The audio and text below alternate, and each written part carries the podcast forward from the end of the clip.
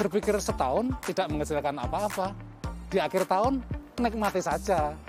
Menikmatinya dengan tetap menjaga kesehatan diri sendiri dan kita semua. Semoga tahun 2021 nasib kita beda ya, lebih banyak berkat dan kebahagiaan.